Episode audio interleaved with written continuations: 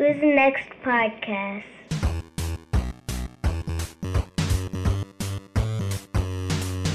Who's next?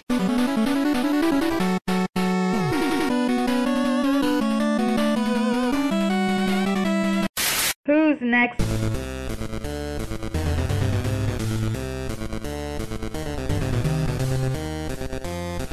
That was beautiful. Who's next podcast? Test one, two. Testing, testing, one, two. All right. Who's next podcast? This is going to be a solo episode. I've done one or two of these before, but not really preferable. I do have some guests coming up soon. And uh, from what it sounds like, Mr. Kevin should be coming back. Uh, and not, not too long. So those things are definitely good. Good news. Uh, and if anybody's wondering, yes, Kev is okay. I believe he's just gotten internet starting to come back, but it's kind of shoddy. Uh, and they're still working on power lines and all that kind of stuff. So we do have some guests to fill some of the void while he gets himself situated. Um, yes, all good wishes for him. And if anybody's concerned, eh, you don't need to be. He's in fine and good health. I believe he's back on his Discord channel as well. Sir Kalo uh, was his Twitch stream, so you can always look him up there. Of course, he's not going to be doing anything in the current, but he will be soon. I'm uh, fairly positive of it. Pretty sure. Maybe, maybe not. Who knows? But um, so today I'm going to be doing this solo, as I said before, and uh, we're going to try and talk a little bit about uh, music in gaming. So I figured since I'll be solo, then you know we might be able to do a little action noise or whatever, so that we can uh, get that going. Oops, that is not working the way I wanted it to. Why is that coming out of there when it should come out of here? Okay. Ah, there we go. It happened. Alright, turn that down a little bit. Yeah, well, game music. Everybody knows what this one is. And if you don't, well, you should. If you listen to this podcast, you should. So, um, we're going to kind of mess around, talk a little bit about music and gaming and stuff like that, and kind of see where that brings me. But before that, as we always like to do, I do want to chop it up a bit about some of the things out there. And I don't have much as way of news stories. And this episode itself will probably be a short one. I'm just speaking out of my ass about whatever the fuck I want to talk about. But then again, I just do that with a partner when I do a podcast episode with someone. So we're going to talk a little bit about some of the recent rumors here on Konami. So I've heard a couple conflicting things. Um, this is exciting, interesting, um, but also could just be a giant letdown if it is not handled properly. Um, they're looking to bring back, I think, the Castlevania series, Metal Gear series, and Silent Hill series. Is stuff I've heard. Hideo Kojima's name has been thrown around as being involved with potentially the Silent Hill series as well as the Metal Gear series. Uh, the one in particular I've heard is Metal Gear Solid 3 is looking to have a remake, which Metal Gear Solid 3 is probably one of the best Metal Gear Solid games. But if you're going to remake, well, Metal Gear Solid 3 is also kind of a prequel. So you do get to play as Big Boss. And You get more of an understanding of Big Boss. If you were to remake Metal Gear Solid 1, you're starting with Solid Snake and you're hearing stories about Big Boss and things like that. But even still, the stuff that happens in 3 doesn't bear much to the story at all until 2, until you find out about the Patriots and stuff like that. So for me, I, I would have, and this is just rumors, so who knows? And they're also saying that Hideo Kojima is going to not actually helm the project, but advise on the project. Okay. I would more like to see either a remake of Metal Gear Solid or do the Metal Gear games. Recently, I just beat Metal Gear a few months back, and I believe I talked about it in an earlier episode of this podcast. Now, as far as story goes, yeah, it's very bare bones. I mean, it was what the NES era type games. Like it's you you you deal with fighting. You fight Big Boss in it. Actually, he he ends up being like the bad guy in like a twist. So, but there's not really much in the way of story. You go there, you find out that you know Big Boss wants you to infiltrate this place to find some scientists. They're working on some kind of Metal Gear thing, and it all is some kind of like trick thing for I think Big Boss to to be honest, I don't even remember exactly what was the purpose of the mission. I mean, like I get like to save this uh, scientist and all this kind of stuff and the research stuff, but like Big Boss was the one heading the mission, and he turns up turning against you at some point. And like the whole game, he's like, "Oh yeah, Snake, I forgot to tell you, you might need this for this room." Oh gee whiz, Snake, yeah, I forgot about this. So like, and he's like kind of sabotaging the mission the whole time. So um, that being remade, I think would be much more interesting because you can kind of expand on the story, and it could be a remake, but at the same time be like a new game in a sense. But maybe the studio they have in mind might not want to do that, which I don't believe is supposed to be Bluepoint. Bluepoint was just purchased by Sony and the rumors are that their first game under Sony's umbrella here, as far as being like owned by them, is supposed to be an original game or like a new game. They're not doing a remake. A lot of people thought, well, when they buy Bluepoint, yeah, they're just gonna like remake cool shit, and that would have been cool. Honestly, PlayStation has a well of awesome classics that really could use some love in a remake. I'm playing through Silent Hill 2 right now and I will tell you, it could use some love as a remake because there is some kind of funky shit with that game. Good game. I still say it's still a good game. Uh, I could see the love for it that people have, but going back to it, and I beat it when I was like a teenager, but going back to it as far as the mechanics and stuff of it are definitely rough.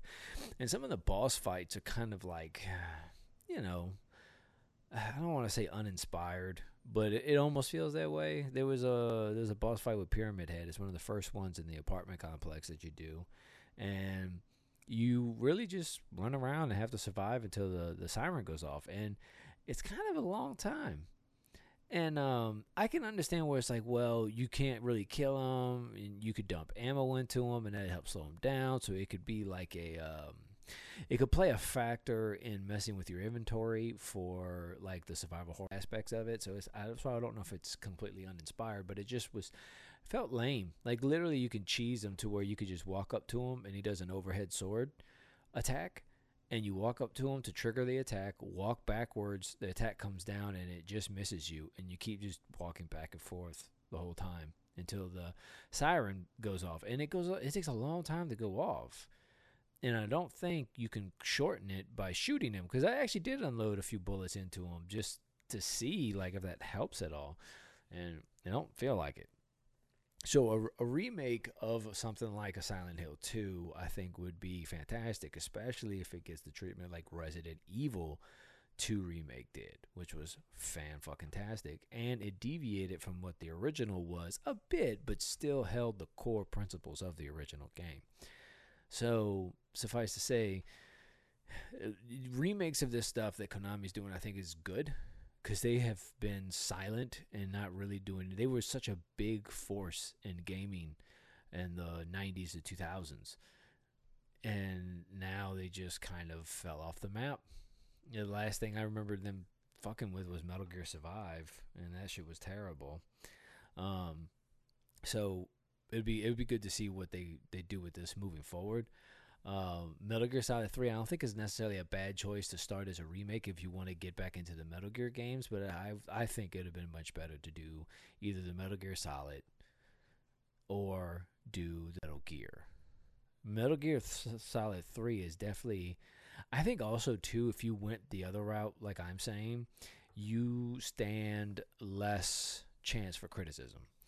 Uh, if you're going after the what I would, I would say a lot of, excuse me, a lot of Metal Gear fans consider like a masterpiece, and that's gonna be the the big project you're gonna do first. I would maybe fuck with the the Metal Gear games and like see if you can nail that pretty good, and then tackle a remake of something like Metal Gear Solid Three. Uh, so I don't know. That that would be my consideration, but it's it's interesting nonetheless. Um, so we've got the Bluepoint being purchased by Sony, which I weaved into the discussion about remakes and that. Woohoo!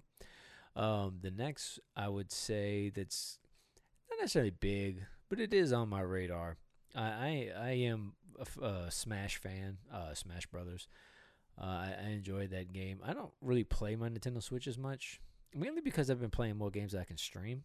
I think now that I've gotten uh, a better concept of how to stream with the capture card and stuff like that, that maybe I might play more Nintendo games on stream. Like Legend of Zelda, I think is the one, the Breath of the Wild that I still, still never beat because of. Um, I've told the story a few times, but it's kind of the old episodes that might have dropped off. So if anybody don't know, the reason why I didn't beat Breath of Fire is because um I had got one of the first switches when they first released back in 2017, and um, I think just a couple months in, it just died, like it wouldn't cut on or anything, and because they didn't have cloud saves at the time, because you would pay the I don't even think the twenty dollars a year for the online shit and the cloud saves that wasn't even out yet at the time. So because of that, you couldn't save data even to memory cards and stuff like that. So it died and I lost all that file. I was I had beaten all four towers and I think I was ready to go to the castle fight Ganon. And uh, I had to restart from the beginning and I just eh, I just didn't feel like getting back into it again. I think now is about time for me to do it, but I'm more so looking at a God of War replay before that. But you know, you never know. But uh, detractor there for the Nintendo and the Smash is that as much as I've been a fan, especially growing up with Smash, it's been kind of off my radar. But I still, I still like it. And news came out that Sora is going to be the new fighter for, and the last fighter, I believe, that's supposed to be it for all the DLC characters for Smash Brothers. Now, the one thing I find I say kind of interesting about it Kingdom Hearts has been dormant for a long time. And then it just came out with 3. And it's looking like Square Enix is kind of want to get back behind the series again. So having him as a character in Smash is a good way to keep him in the zeitgeist as well as you know Kingdom Hearts 3 came out a few years ago which came to mixed reviews. I I didn't care for it as much. Um I mean I played it I played it through. I beat everything with it. I think I think the gameplay of it the the fighting systems there for the RPG mechanics were uh, they just weren't in I would say they were inspired there was like a lot of ideas there but there weren't a lot of good ways to implement them with enemies. Like it, it became just a button mash. Like you just button mash your way through doing all your attacks and everything and whatever. There wasn't as much, uh, you know, technicality to it like they were in the first two games that I remember. I mean, I still hold fighting Sephiroth on Kingdom Hearts is probably one of the hardest fights I think I've done. That is like, um, I'm gonna, I'm gonna frame it like this: it, it is like a um, a normal game like uh like in your playthrough as opposed to like yeah i'm doing a soul level one run with dark souls. And you know that that is pretty challenging in and of itself especially in some of the later bosses especially the dlc bosses and stuff. But you know i'm doing that to myself and, you know regular leveling and stuff i don't think many of the bosses were really like that bad and not as bad as what sephiroth was and that's like leveling up to fight him you're still going to have a problem. So with a game like that, three really missed the mark. So I don't know. Like I think I think there's some some fans. I think a lot of fans who enjoyed the first two games and was waiting for the third one, and then like fucking like 20 years later, they finally dropped it. They're kind of done with the series. And the third one, when it came out, I think some people like myself went and got it, and some people felt like ugh. And me, I, I I don't hate it. There's some stuff there that like, yeah, I remember this. This is Kingdom Hearts, but they really dived away from the whole but Square Enix too, right? No, it was just like Disney. So that was kind of something that was lacking with it.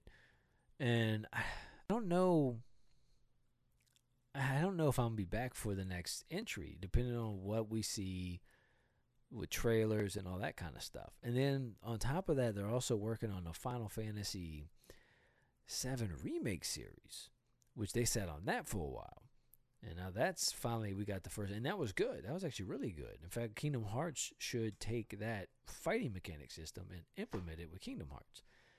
It's really good. So I'm I'm I'm ex- I'm curious to see how they lean, pushing it into Smash and stuff like that. Whoever's choice it was, however that shook down, that's still a lot of eyes. Uh, Smash is probably one of the biggest selling games on the Switch. I'd say it's got to be at least in the top ten. I'd say. So Sora being on there is definitely you know big for that series to keep in the limelight a bit and to keep on people's tongues to keep people talking about Kingdom Hearts. And hopefully they can come out with another Kingdom Hearts you know sooner than later and keep and, and do better and keep a momentum coming where Kingdom Hearts can be a viable franchise again where I think lately it's just been that thing that happened a long time ago a bunch of weird like I wouldn't even say offshoot portables because they weren't like they were actually porting to the story, but still portables that they have. So, you know, to each his own. I don't know. It's um, it's definitely going to be interesting to see where that goes between that and Final Fantasy VII remake. So, shout out Sora, last one. You in there now, buddy? And Smash. So, um, we'll see how that uh, we'll see how that goes. We'll see what the series does so far, and uh, now that Smash is kind of done, um, you probably I probably wouldn't even bet on seeing another Smash entry for the next for the rest of this generation.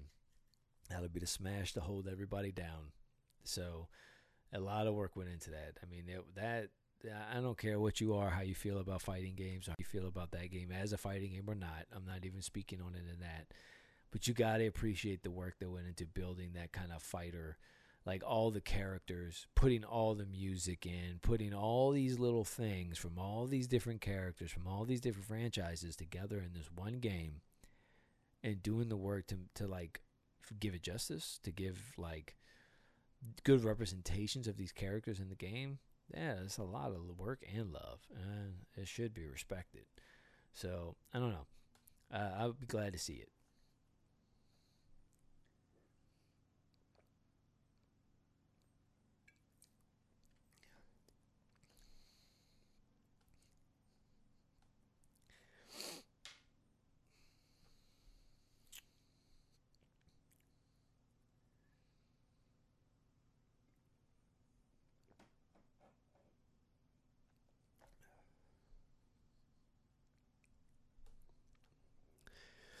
All right. Well, that was only a little bit I wanted to talk about with some things that were on on top of my mind as far as the news goes. I don't really think there's anything else that really wanted to speak on about anything. On the Nerds podcast, we did talk about the best game of all time. So shout out to Nerds. Uh, if you want to hear more from me, I was on there recently on the Nerds podcast, so you can check that latest episode out. I think it's still the latest one by the time this episode will release. They might record and put a new one up. I don't know. Uh, we're also looking to do something along those lines with that in the future with um, them and some others. So look forward to that. All right. So let's get to the crux of it. Let's talk about music and games. And hopefully this time I will have another Mario song for you that plays through the. Yay!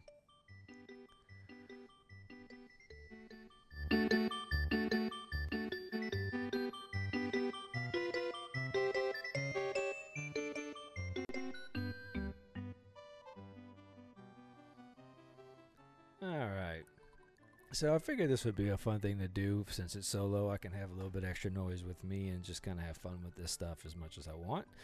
And um, I am interested with music and games, and and it's just like almost in some sense music and um, movies and such. I mean, of course, there's similarities in the idea that you use music as ways to help set tone and set an um, an emotion or feeling that you can attach to the game, um, as well as just set for the environment you're in. Eh, get more set tone and stuff like that. So I wanted to highlight a few things that I, I remember seeing and certain things that stuck out to me about certain games I've played and the way music has played a role in it, and uh, just kind of have a fun episode like that. Um, you know, when I was growing up, I actually really didn't. I didn't really do much on music and games. Um, I had I used to have a double TV setup where I had um, a TV that I don't know. Actually, I might have bought both of them. I don't remember. When I was young, when I was like 12, 13, I started like working. I got a job selling cotton candy and shit like that. I want to say I was around that age, if memory serves. But it was all this under the table, cash only. But I mean, my dad would go with my dad and we'd sell cotton candy and these ice creams called chills. And uh, I would make a pretty decent amount of money. Yeah, I could make anywhere from thirty to hundred dollars a night, depending on how good we did. And at that age, having that money, I used to take that and buy some shit for video games. Hell yeah. Uh, and also, I didn't have cable. I've probably said that a couple times on here. So, like, gaming was just where it was at for me. But even without cable, I still enjoyed watching TV, like, you know, different things that were on. Sometimes even just maybe a movie or something. So, sometimes I would do, I'd have a TV up. I had two TVs in my room. One was hooked up and it would have a, a TV show, some generic TV show on maybe. Um, sometimes I would get some old school shit like Abbott Costello and stuff like that and play that. But I'd have something playing. Typically, I kind of liked comedy, and I would typically have it more as like a background noise. Sometimes it'd be reruns of stuff. So it would be either you know stuff on TV or whatnot. Uh, it could be Simpsons. It could be you know whatever. And then I have a game I was playing on another TV. And so like I never really would dive in deep with the music and the game. It didn't really whatever. But I mean, there's still iconic songs and stuff like the Mario songs I just played earlier that like stuck out to me that like hit me in a way. Now I actually do spend more time playing the game in the music and the environment and stuff that it that it's in. Um, and I know it's kind of weird because now it, it always seems more important to be able to hear sounds and noises of footsteps from different places and stuff. But I don't know. For me, when I was growing up, it didn't really make a big deal. I'd play shooters and stuff like that. And, you know, we didn't really have online, so you were just playing computer AI. So you, for me, I would just learn the patterns and shit like that. And I knew what to expect when they expected. You play it over and over again. I mean, if people are familiar with me playing on Twitch and stuff and see how I play, that might actually make sense to you. The way that I, I play. I pick up patterns and stuff. I, I don't really even need to. It's like I'm not. I, for me, I don't really look at the game sometimes as like this experience, more so like a puzzle, and like I'm just testing things out, putting things in place, and then like okay, and then I do this thing and beat it, and then on to the next. So I guess with that, music was a little lacking for me. And so also this is just a discussion about just music and stuff like that that struck out to me and like the ways it's used that I've noticed. I am not a professional on music. You could probably find somebody better to break down all the the musical like sounds and, and noises and the way that it was used to affect or elicit emotion. Uh, I can't do that. Uh, but um, recently though yes music has become more of a point for me and just getting into the game more in fact i've actually even enjoyed putting headphones on with the game more so than just having it blast out the tv although sometimes that does isolate me from my family so i don't always put the headphones on. That way if my wife wants to talk to me while i'm shooting a zombie i can do that.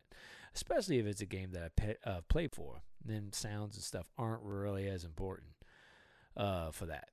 So uh, anyways, that being said, now with now with the music and stuff, I will say this: back then, even though I wasn't as much into the music and stuff in games, there were certain games and music that I just I remember. And I will say one, since we just got done talking about it, is Kingdom Hearts. When uh, you first start Kingdom Hearts, there's an opening scene, and they do this with every scene, every uh, every game. There's a big opening scene. I don't know about the portables. I just know about, you know, these, and uh, you'll hear it actually as I'm speaking.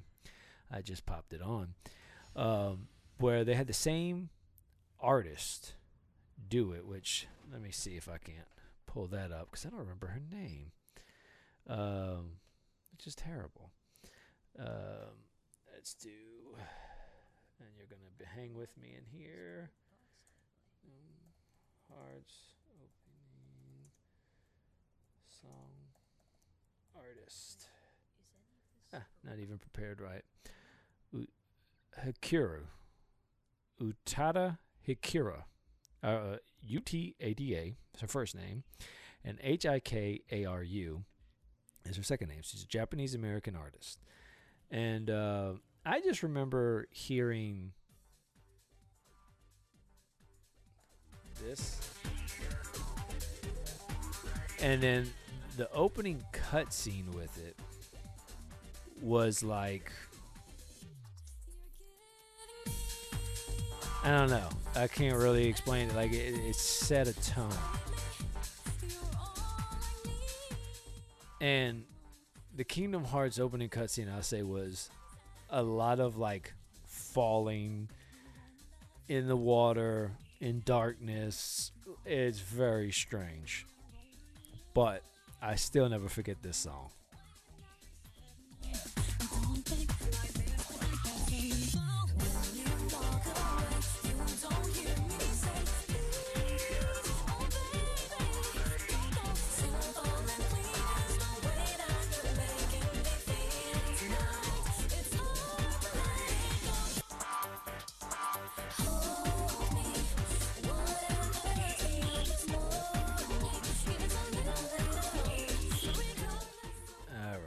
Go ahead and cut that off. All right, and my headphones are coming a little weird, so I'm hoping in uh, post this doesn't sound as bad as what it does to me because some of it's sounding off, but it sounded correct when I originally downloaded it. So there you go. But she set the tone for Kingdom Hearts, and then even in the next one we have here, she was brought back for the second one here to give it I don't it's hard to say if she I wouldn't the songs are are pretty different. I but Kingdom Hearts is such a confusing game. I couldn't even tell you if like it set the tone for the game and you knew what you were getting into when you heard the musical styles of Japanese woman whose name I cannot speak. But it definitely gave you the the feelings inside. And I think the songs worked well with these opening cutscenes. And it's just fantastic. To me, like it's it's a it's a essential part of Kingdom Hearts to me is like this opening theme and music and stuff. That a lot of games try and do something like this, but I think Kingdom Hearts nailed it. Where other games, I don't feel like they did. We'll go ahead and let this play a little bit.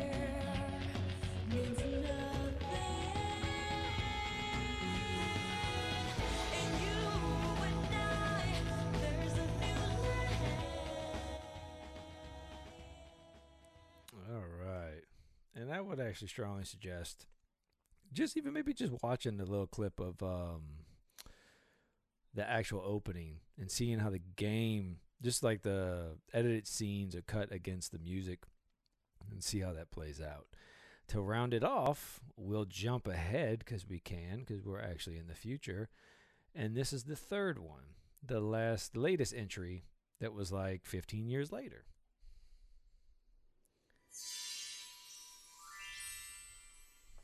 That is actually the Disney sparkle when the word Disney pops up on the screen.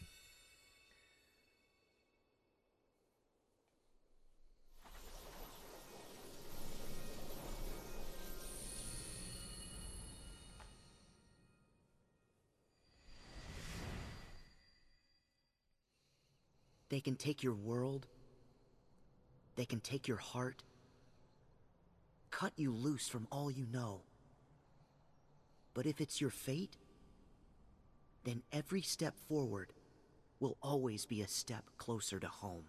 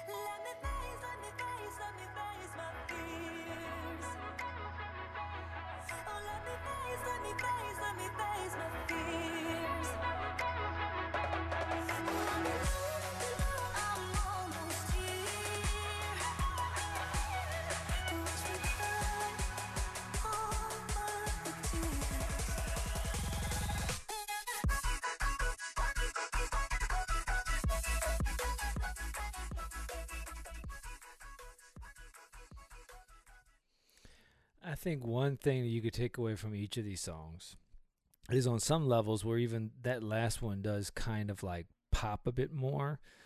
Um, they're all kind of in, in definitely in moments. Some I think the first one is a little has a little more pop to the step.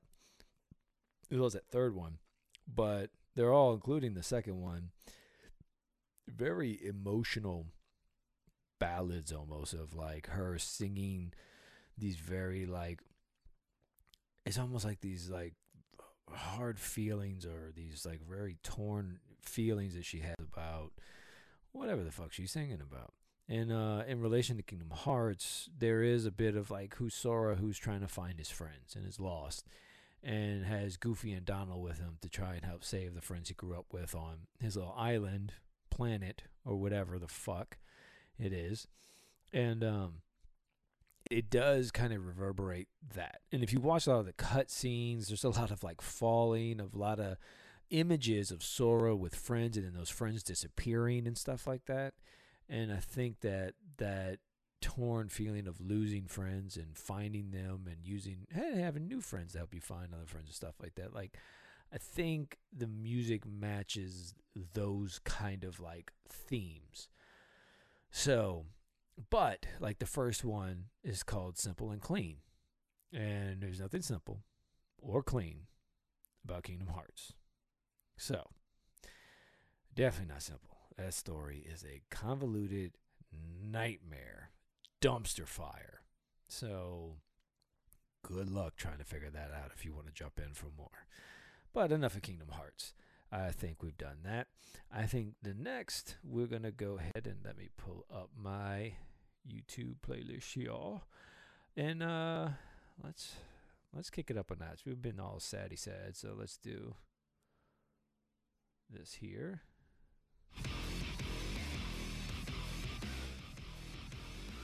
I blast your eardrums out? I did turn that volume up kind of fast.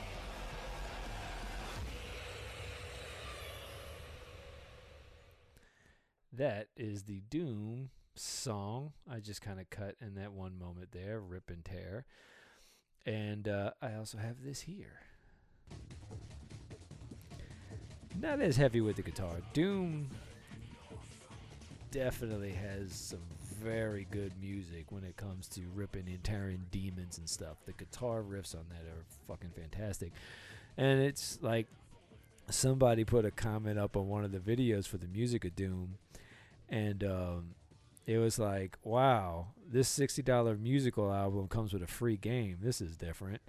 Like, because that's what it is. Like, you're almost more there for the music than you are the fucking game. But they blend so well together.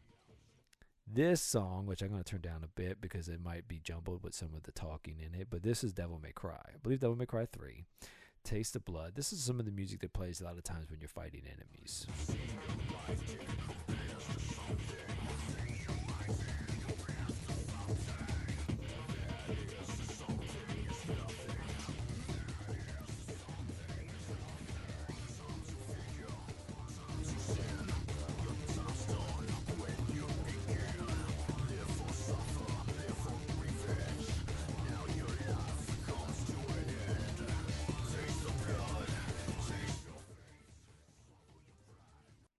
There you go.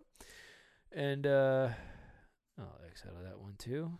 Some of the more cranked up adrenaline fuel that comes with like your dooms and your um um Devil May Cries and some of the other action games. A lot of them, especially the ones that are demonic metal, of course, they go the heavy hard rock route. Um, Spider-Man Miles Morales, I think, went more of the hip hop route with some of their music and stuff like that that they've done. So it kind of matches the environment that you're in as well as it's the type of music you'd want when you're fucking shit up. Um, I'll also kind of bring this to the table if I can bring this up. Let's see if we can't find uh, if it loads up properly. Come on, buddy.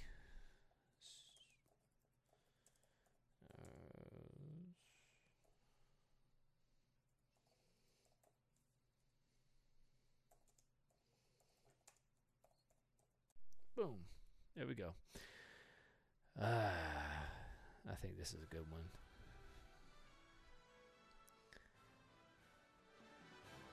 Devin get fucked up to this song.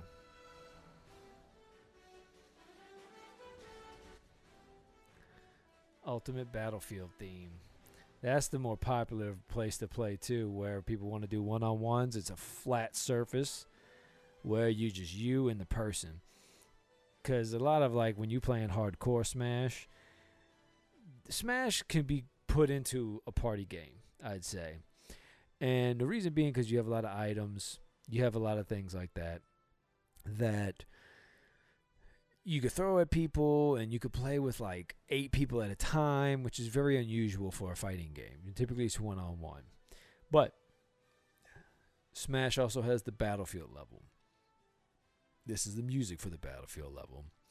And that level is when you and a player want to turn items off, turn all the bullshit off, and it's just you and the player fighting on the battlefield one on one. I mean, it's I can see it's probably been very popular with a lot of Evo tournaments. I've seen it a few times though. They they do bounce around levels. They don't just pick that one. But that was the one I can't tell you how many times me and my buddies were like, "Fuck Battlefield, here we go, let's go." And rock that stage because we're wanting to fuck each other up with that. Um, that's really good one. I'll tell you another classic one. Let's see.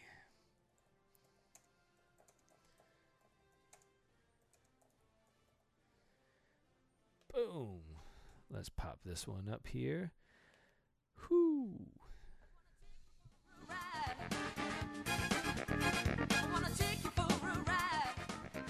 Such a perfect loop of just I want to take you for a ride. Never says anything different. But with Marvel vs. Capcom, that whole fighting, you already know you're gonna get taken for a ride. Especially like where I played a lot of it in MVC3.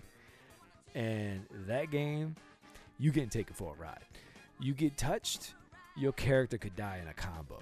A long combo. And you're gonna watch that combo happen for a while and it's fitting that when you're picking your character in two, this is the song that plays. And it's just like a loop of this. I don't believe memory serves that it even says any other lyrics other than this, and it shouldn't. It doesn't need to. That's all that's needed for that, which is fucking great. Um, but that's some of my little fighting game picks. I mean, I didn't even get into Street Fighter or uh, Mortal Kombat, but again, I'm picking how I go and doing what I want. Uh, one thing in games that I feel it's it's funny to me is like games that want to swell and give you this like epic feeling, like you're about to do something insane, you know, or like you're about to have this kind of like majestic experience. And I'm going to go through a couple songs here that like the audio of people being used to make these like instrumental tracks in the sense of like the well let's just go ahead and do this one this is the first one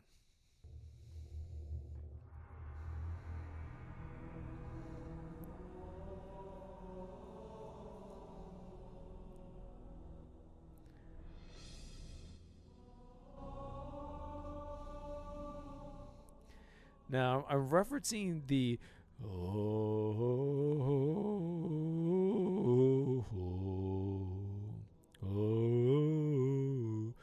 that shit. Halo was big for it. It was like the opening theme when you crank up Halo.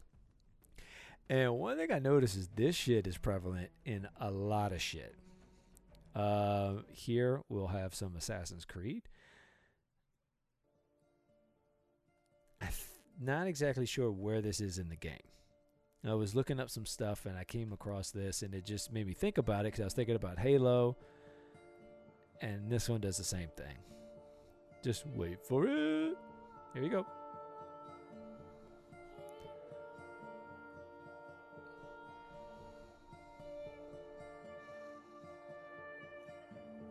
This kind of like humming of uh, this like you're about to do this adventure thing and it's just like this kind of like majestic I, I guess it's what they're going for. You have that. Now this one i find hilarious. Let's go ahead and pick around at dark souls. I wonder how many songs this is this is different tracks at different parts of the game in dark souls. So you hear it there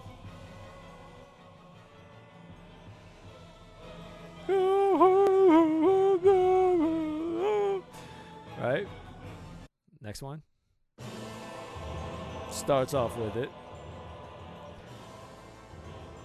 I think the Gaping Dragon.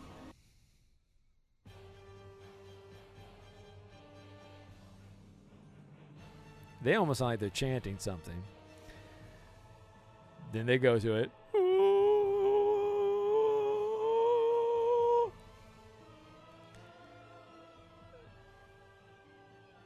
There's three tracks from Dark Souls that at least start or very slowly into this the epic humming of whatever. And look, I'm poking at it, but it actually does work. Like the songs of Dark Souls when you're fighting bosses and stuff, and the way the music will swell at points and everything really puts you in the tone of that fight for sure. And then I think you also have to appreciate though the balance of music, right? So I'll put this one. This is all Dark Souls 1.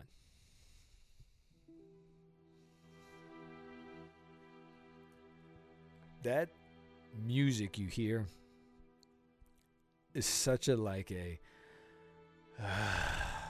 because in Dark Souls you're fighting, you're dying, but when you find Firelink Shrine or you find that area where you know nothing bad's gonna happen to you here, the music matching that, like just giving you that sense of like calming peace. Where like the couple tracks before were boss fights that I did, that I just played, and you know those boss fights were it's- it's- music's you know smashing is loud and it's like you know it's it's there, and uh, I think that it's a well use of music in in the Souls games for sure. You can go down the list of games, and the way that they use that stuff is is fantastic, just like a lot of them.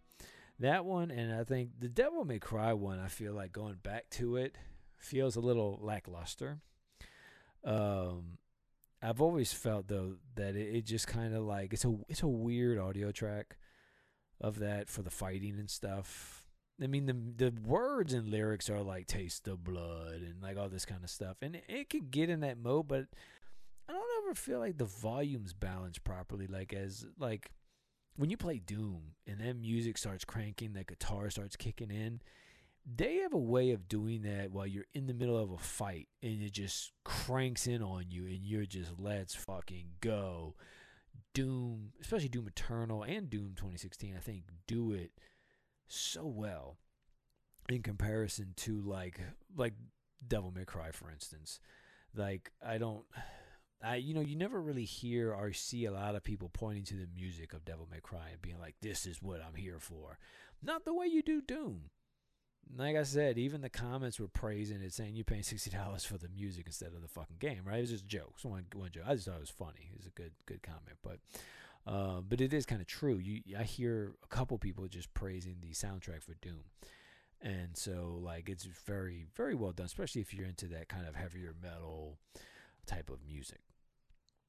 Um, but speaking on music and the way it's used, I don't know if many others do it better than horror games.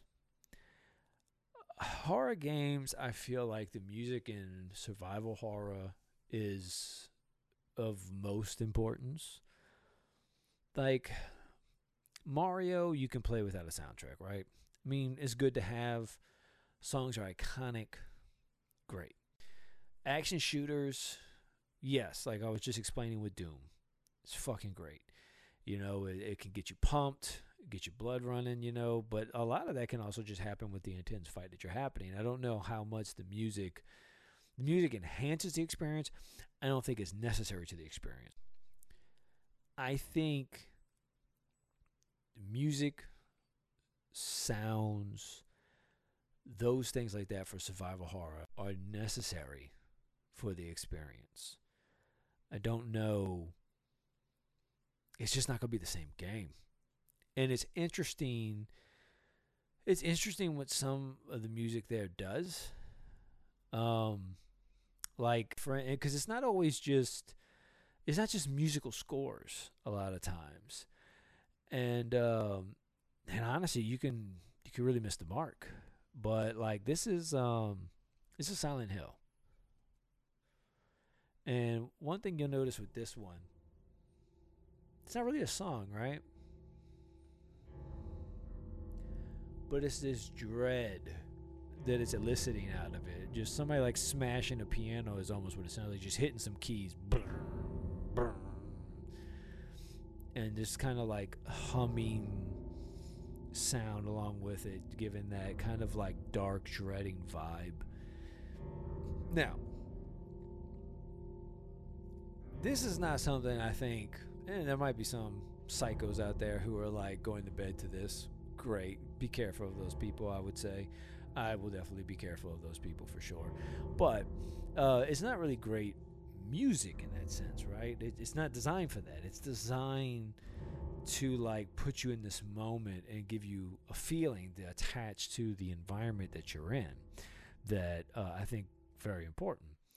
Um, somehow, Resident Evil tried, and uh, they, I think it's nominated worst video game music.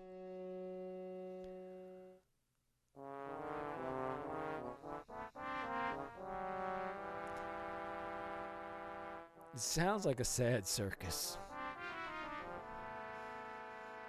Like a clown coming out, but they just fucked up his music, and this is just going to be a terrible act for everybody to watch. Some weird trumpet work. And you can actually find a lot of articles and video analysis of that song. It's kind of been crowned one of the worst video game musics of all. And like can you imagine trying to do your horror game to that as opposed to something like the Silent Hill? I feel like, you know, again, both of them are not necessarily music. And I feel like that song was trying to be something like the Silent Hill song I played was, right? And that's a director's cut of Resident Evil. It's I don't believe that's actually in the original version of Resident Evil. But it um it's a very strange music choice to do. And to top off strange, this is also from Resident Evil.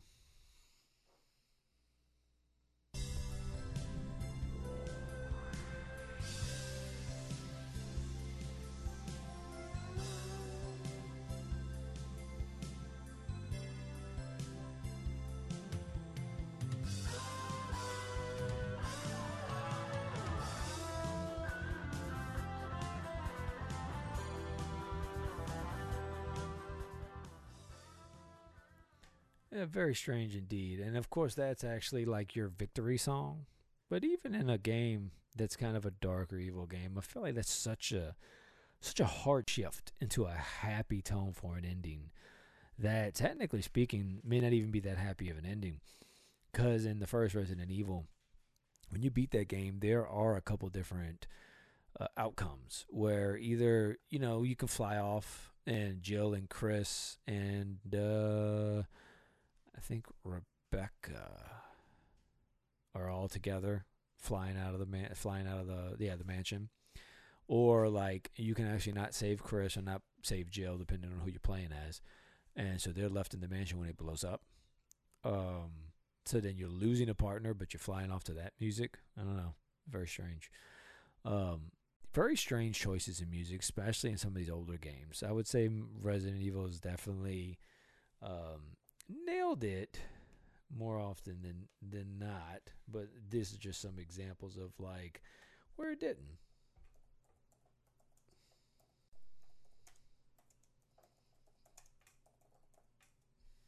So I'm pulling up here the Resident Evil 2 remake. Let's hear some of their soundtrack. This is Raccoon City. Oops.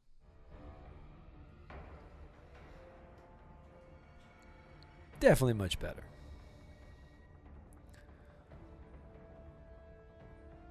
Let's see, RPD Hall.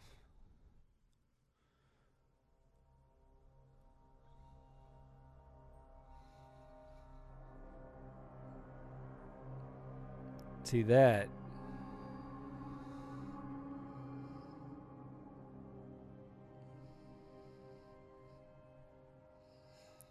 Definitely some redemption there for Resident Evil 2. Um, this, I would say, as much as music is is good and important, the other thing horror I think does is the use of silence. When nothing happens, when you're in an area and you have the music, it does set one certain tone. And then when the music all of a sudden drops, a lot of times that tells you, oh shit, something is going to happen. Or like, and I think Resident Evil did this fairly well, is uh, when you're um when you go in the first game and you go outside, there's a portion when you get out of the mansion.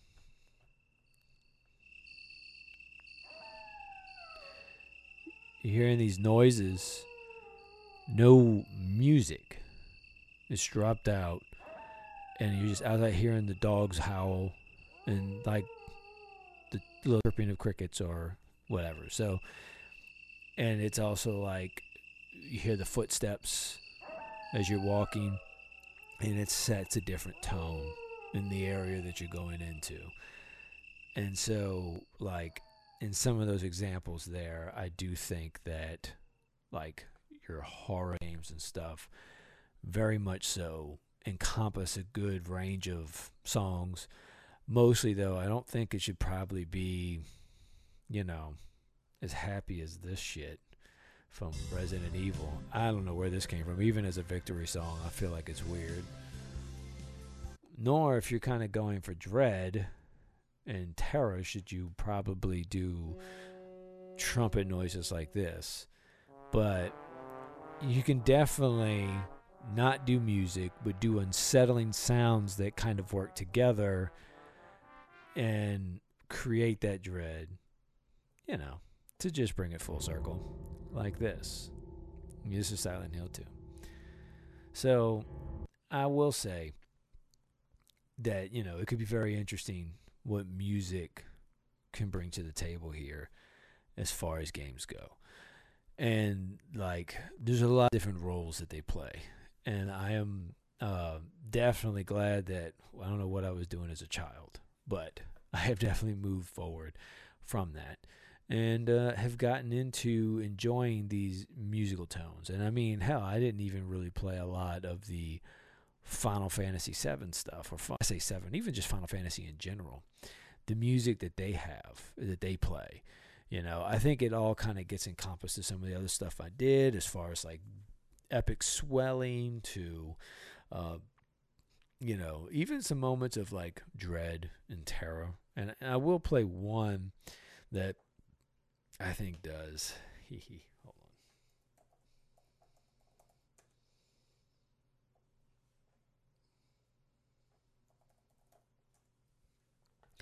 Is probably one of the more famous ones.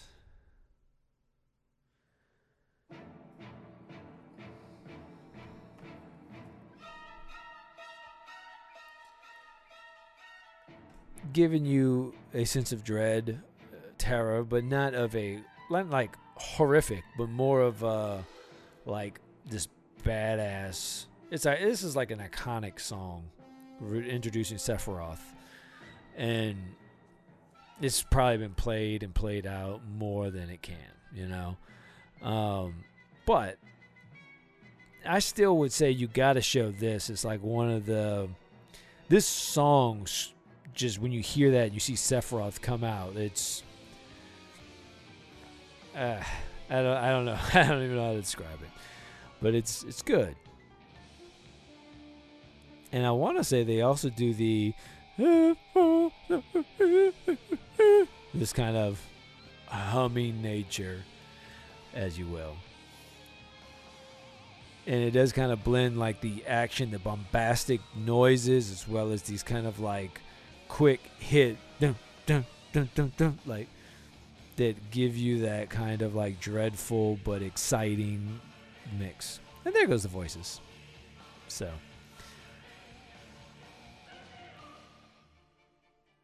And we'll go ahead and kill that one. Now, I will share my personal my personal favorite. I think this is some of my favorite stuff. And um brings me back to my childhood.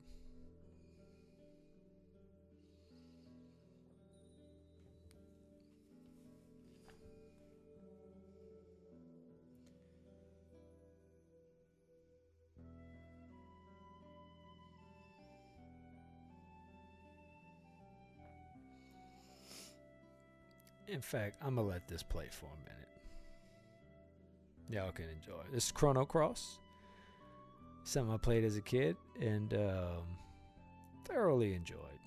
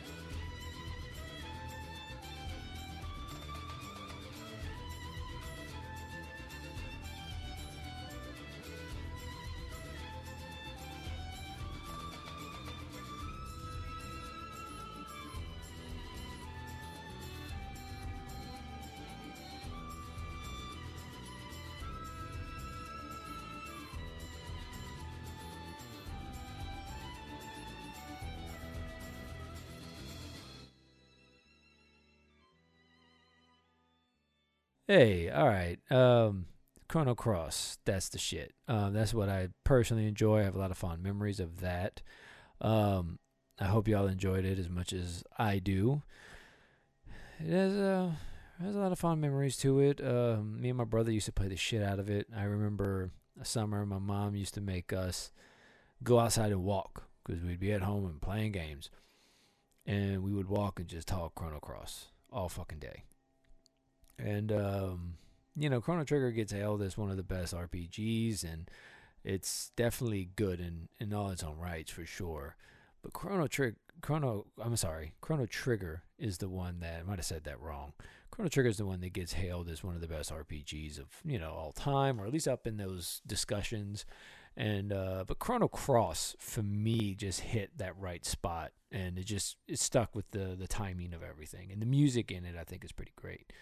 Um, looking back, you know, at this episode and, and talking music, uh, Mr. DJ Sammy Savage is gonna have to.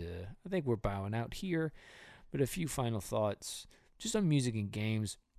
You know, I highlighted certain things about like the beginning of games. I think is kind of important.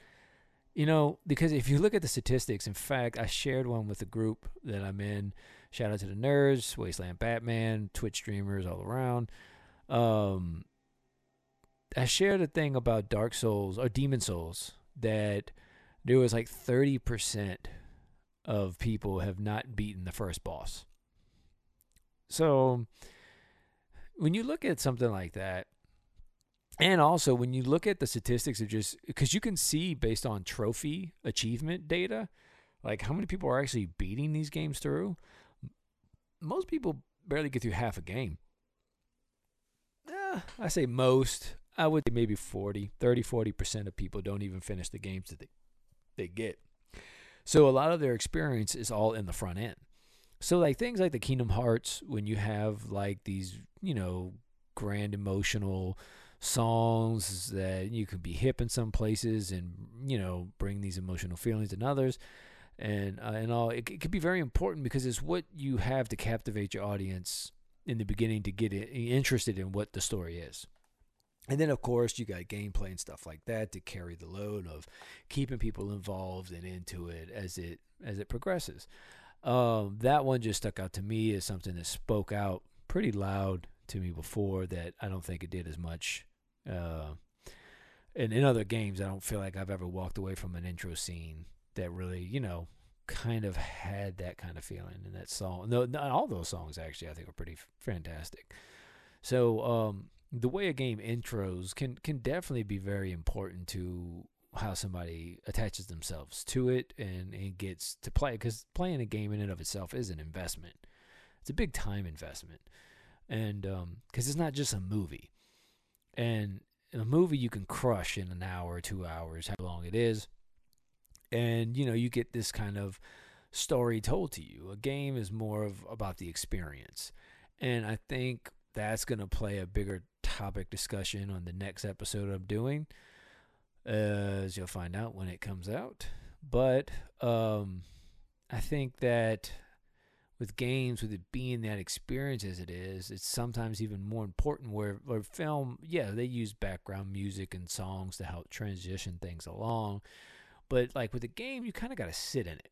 You're experiencing the world, and having the right music to kind of bring all those things together, I think, is very important, even vital. So, um, some of the music uh, that we played here, I think it's it's you find some really good shit because it it almost has to be in certain cases, right? To really help bring that together. Now, that not all games are these like uh, their own music and their own themes and stuff. Like, I'll point to one that gets. In fact, I think Patrick talked about it in one previous episode that we did about Grand Theft Auto. Uh, I think he said it was Vice City yeah, I don't really play much of the Grand Theft Autos, but there, um, I was reading this in the book as well, and Patrick's book about on the podcast that there's uh, talking about the beginning of Grand Theft Auto, and, and when they did that game, I believe it's Vice City, the radio stations of that game are fucking out of this world. Like uh, from one, and the the writer of that game actually had roots working with I think a record label in the UK if I'm not mistaken, from what I've been reading. So he definitely had a, a finger on the the music pulse, as you can say, and um, I wonder that he took a lot of time to build into like a real like radio station because the whole thing of Grand Theft Auto was building this kind of you know it, I wouldn't I don't really want to call it realistic but definitely I would say at the time kind of right where you can walk around the streets go to different places, do shit, and of course it's a hyper realism. Like it, it's it's to the point of almost fantasy in, in some instances where you know you run around beating up you know hookers or random people, just jacking people's cars and taking them and going, but you know you can get in the car and listen to a radio station and chill, you know, or something like that. You can kind of live through the game and, and do things that you can't necessarily do in the real world, which uh, but you're in a setting that feels more like the real world, I guess is what I'm trying to get at. You know, as opposed to most games where you're in these kind of more fantasy elements, these fantastical landscapes that, you know, they're not like a city block where you can go down the street and go into the gym or something like that, you know, whatever. So, um, that's also, I think, a pretty interesting way of doing it too. I would, I would imagine very expensive if you have to get the rights to use a lot of those those songs and, and things like that. Uh, that could be pretty problematic. But I know I've heard that that is almost like kind of a legendary status of like this radio because I think there was even like talk stations too. Like so, it wasn't just music; it was actually like people talking and shit like that as well. That was exclusively done for the game, from my understanding um, which is fascinating. You know, it's also interesting that Spider Man did something like that too, where you had J. Jonah Jameson's podcast that you can listen to while swinging around the city. You know, embracing the rise. Hell, even the the creator. Um, I want to say creator. Let me walk that back. The CEO of Insomniac, who created the Spider-Man game, um, he has his own podcast now where he talks to other game developers and they discuss the industry, making games, and it's his way of learning more about his own industry and how other people tackle problems and solutions. It's not a bad little podcast. I think it's like the Game Maker's Notebook, I think is what it's called.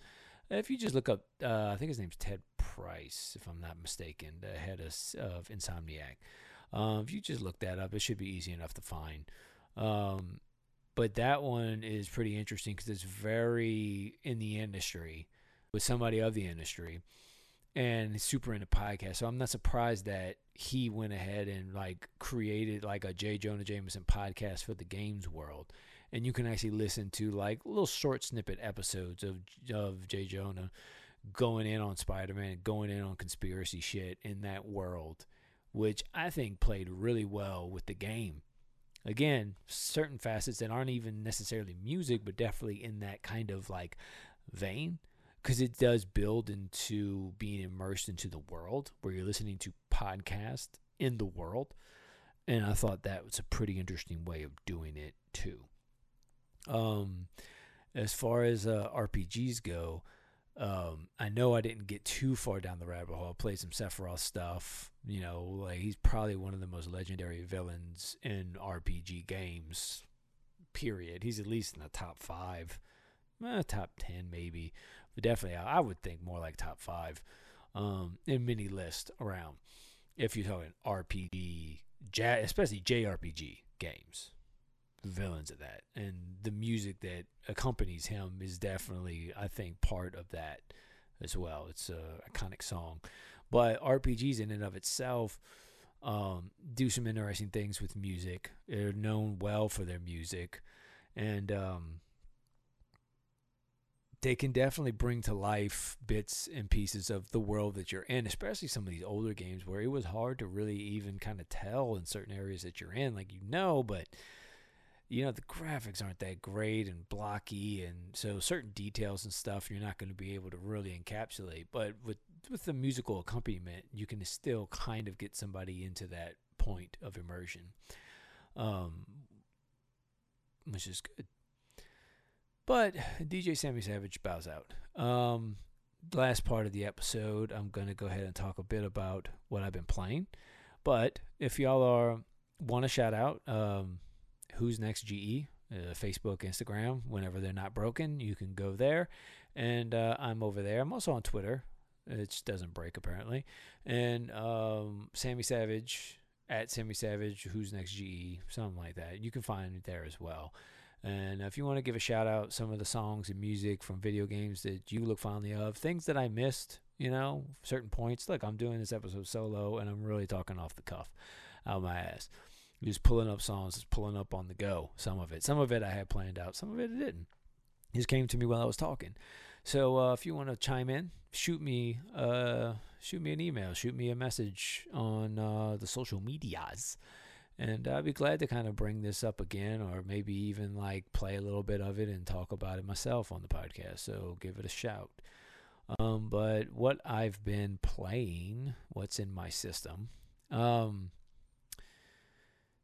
so I did another replay of RE2 remake, which was good. Um, and I did find it interesting playing through the original way I played RE2 remake was Claire A, Leon B. This time I'm doing Leon A, and I'll do Claire B. But I did Leon A first, and his Leon A played a lot similar to Claire's A because at first I was wondering if it's just the characters. Because, and some of it is, because it's also a little different. When you played with Leon B, Mr. X definitely came much sooner and much quicker to antagonize you as you're going through the police department. He definitely came much later in my Leon A playthrough. But you still kind of end up having to fight Mr. X as one of your like final bosses, where Claire does not end up. In fact, he actually gets murdered earlier on by I think the the main scientist, uh, who's the G virus. Uh, I forget what the fuck his name is right now, but um, which I thought was kind of interesting. It's different. Is um, so there is some small differences. Not only just playing A and B, but even flipping it, you still get some more differences. Mo- Eighty percent to ninety percent still the same fucking game, but there are some small subtle differences, and even like different boss fights, but that you that you can do. So I'm looking forward to doing Claire B. I wonder if Mr. X is going to come in much sooner on that playthrough than what he did initially. That definitely makes the game a little harder to deal with with Mr. X stomping around so early. Excuse me. But uh, I went and did another playthrough of that. I've uh, I talked a little bit. I don't think I've really gotten much farther or different on Ghost of Tsushima. I think that was one of the last ones I talked about when I was talking with uh, Nana. Shout out to Blurred Us uh, for joining me on the sports episode where we talked about sports and gaming. Um, so I haven't really done much more. I don't really have much more to say on that. The biggest thing I've been doing, I think, as of recent, is because it's October. I'm starting my my horror kick. I was part of the Resident Evil playthrough, and um, I'm going. I'm playing through Silent Hill too. Um, streaming that. You can check it out. Sammy Savage 88 uh, Twitch.tv slash Sammy Savage 88. I guess is how it word it. And um, it's interesting. It it it there's some parts of it that do remind me of when I played The Evil Within. Of course, Silent Hill 2 came out first, so I would say The Evil Within maybe took inspiration from that because um, The Evil Within, uh, Shinji Mikami, I think is his name. I could be misremembering that, but is one of the creators, the creative minds behind uh, Resident Evil franchise. He made The Evil Within, but The Evil Within does not really play like Resident Evil games. I know some people say that. I think I've even heard some people try and relate it to 4. But atmospherically, I would say no. I would say, though, that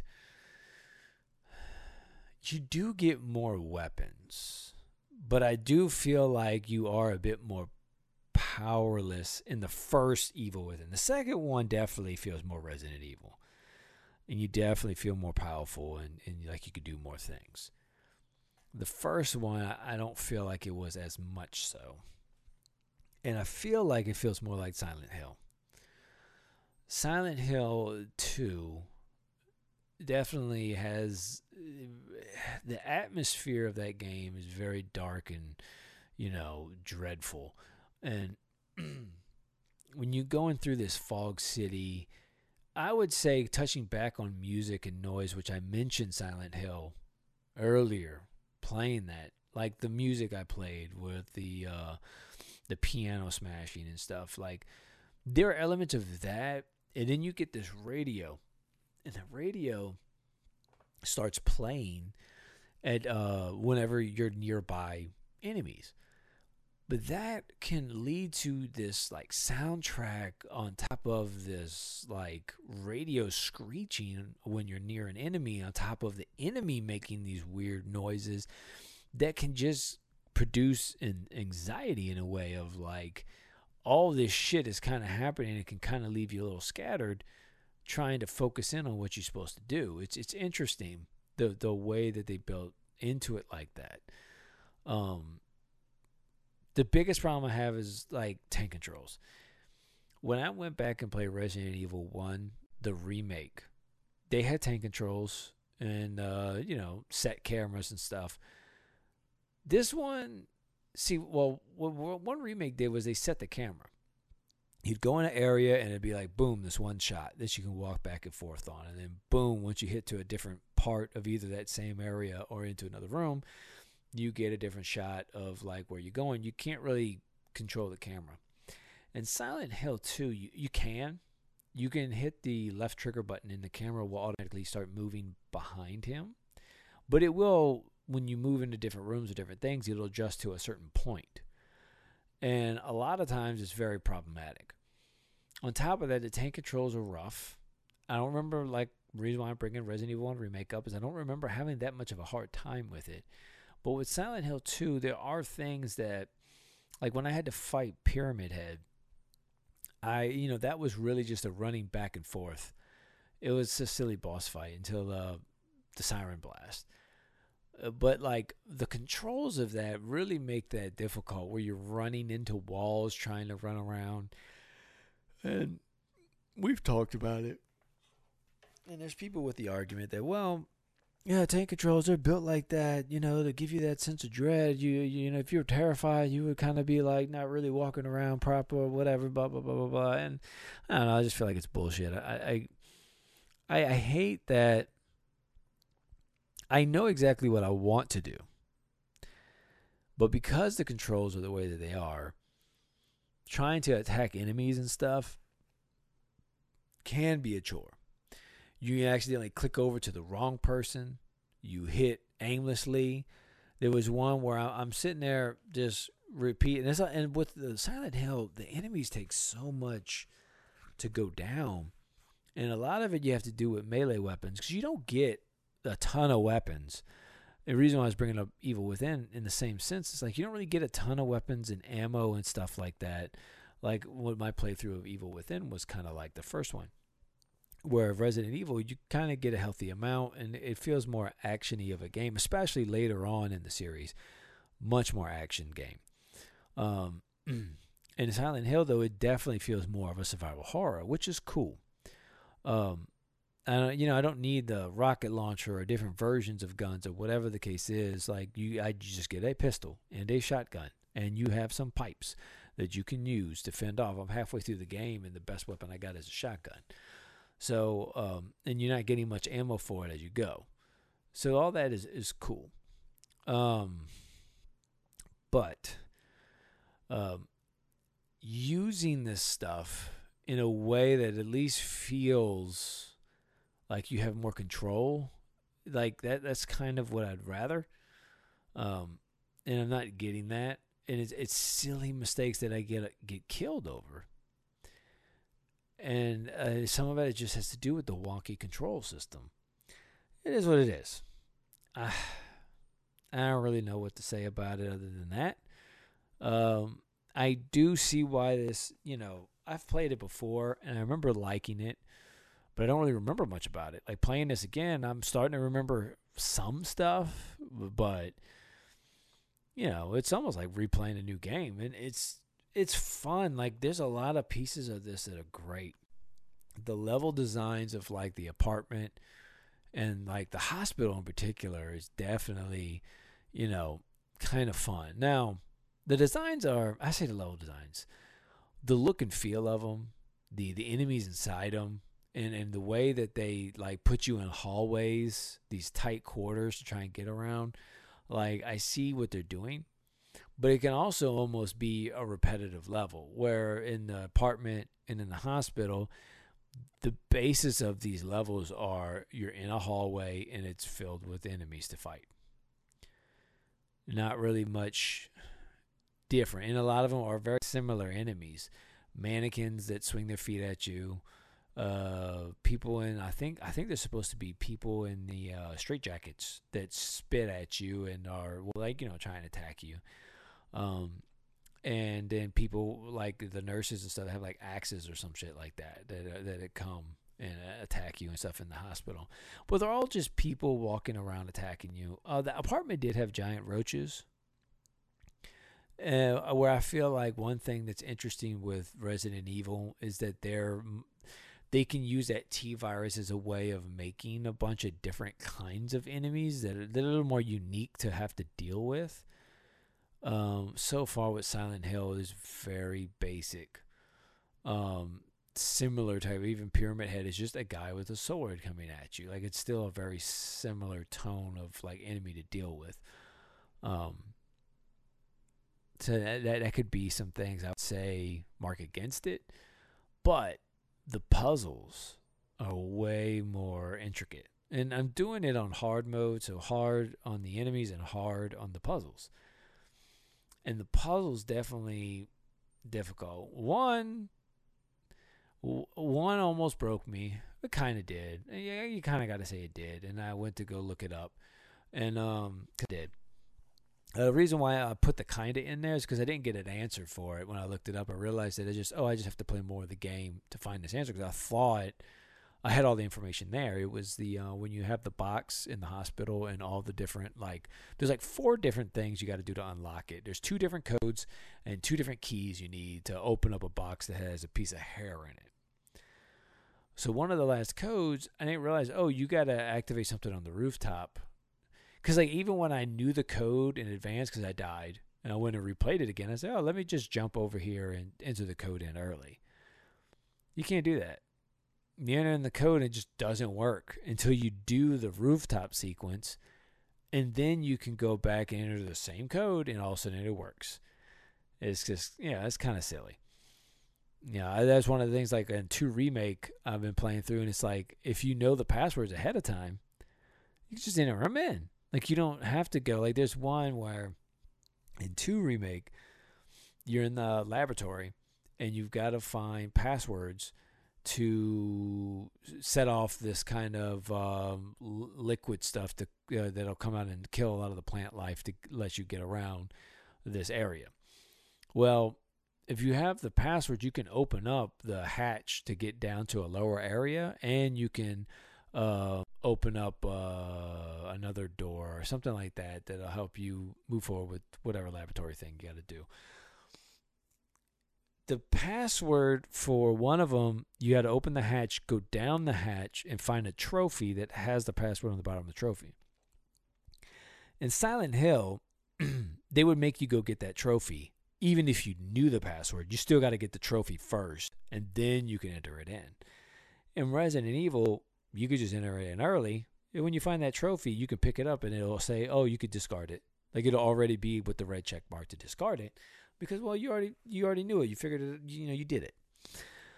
So I, I kind of like that. I wish that Silent Hill would adopt that, but it's an older game, so I guess it had to go by the systematic approach to get things done.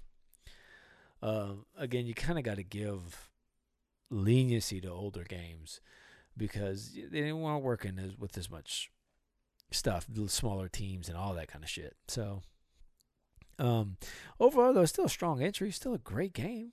I mean, I'm not trying to say anything bad against it. I think it's fantastic.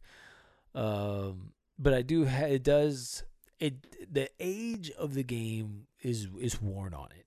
And back to what I talked about earlier in the episode with them doing remakes if they're remaking the Silent Hill series, I'm very curious on how they're going to do it. Are they going to try to embrace a third person over the shoulder like Resident Evil did and follow through with that groundbreaking, you know, way of doing it like 4 cuz I haven't followed the, Silent Hill series. So I don't know if the later games, 3, Downpour, I think is one and whatever other, other ones, if they've gotten away from the tank controls or if that's a staple of the series through it all.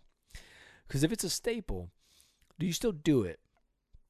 Because I mean, the tank controls actually aren't the worst, and I'm, I'm complaining saying tank controls are bad, but it's not just tank controls. It's also like it's also like the the way the game ha- the game does have a certain like lock on system where if you have a gun or something and an enemy's coming up to you, you got to hold the right trigger to put him in like basically a fight mode stance. Whether it's to hold the gun in a position where you can shoot it or hold his stick or whatever in a position where he's about to hit. And to hold that, he gets ready and you can see where he kind of locks on. Like there's there's one boss area that you do in the hospital where you're fighting these like I guess these patients in beds that are hanging from a ceiling. So you actually got to aim up, but you can't aim. So when you hold the right trigger, when the enemy's close enough, he auto looks up, auto aims, shoots. Well, that also could be problematic when you have multiple enemies, especially in these small hallways. And if you're trying to shoot one, and you automatically click over to another one because it's just kind of sensitive, the enemies are close. If you tapped it over, you know, blah blah blah.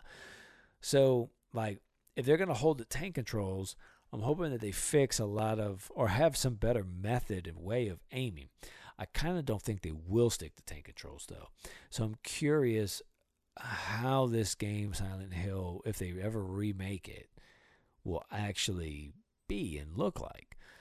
Because I, I definitely think it could use some fixing in that aspect. Um, but overall, as a game, just as like you know the designs, the the concept of being in this like ghost town that's all full of fog and all these enemies and stuff, and they're all these kind of manifestations of James. For you know people who don't know, at least with Silent Hill Two, I mean, there's theories about what the game actually is or how you know what it's about. Like in the hospital, they seem to be hallucinations. The doctors are talking about the patients hallucinating in ways that basically your character's hallucinating. But it also could be the afterlife, maybe because the character gets a letter from his dead wife to come there and he comes down and the things that's happening is almost like his and especially when you find out more about who the guy you're playing as is it almost feels like a certain like kind of a punishment like he's in a version of hell and it's silent hill and it's like his punishment for the way he was with his wife at the end of her life. So who knows? Uh, as i play more of it I'll, I'll learn. I haven't really tried to look too far into it because if I don't remember, then cool, I can kind of re-experience some of this stuff again, and that'll be awesome. Um, and I'll probably play more of the Silent Hill series as we progress through October, so you can look forward to that. And excuse my yawning, my apologies. So, but yeah, Silent Hill 2's been the big one. Um, and I'm kind of excited to get back into the Metal Gear series as well, Metal Gear Solid. So uh, I'll probably be doing and streaming that a good bit as well. Um, but anyways, I hope you enjoyed this solo episode of mine, and I hope it recorded good. We'll find out.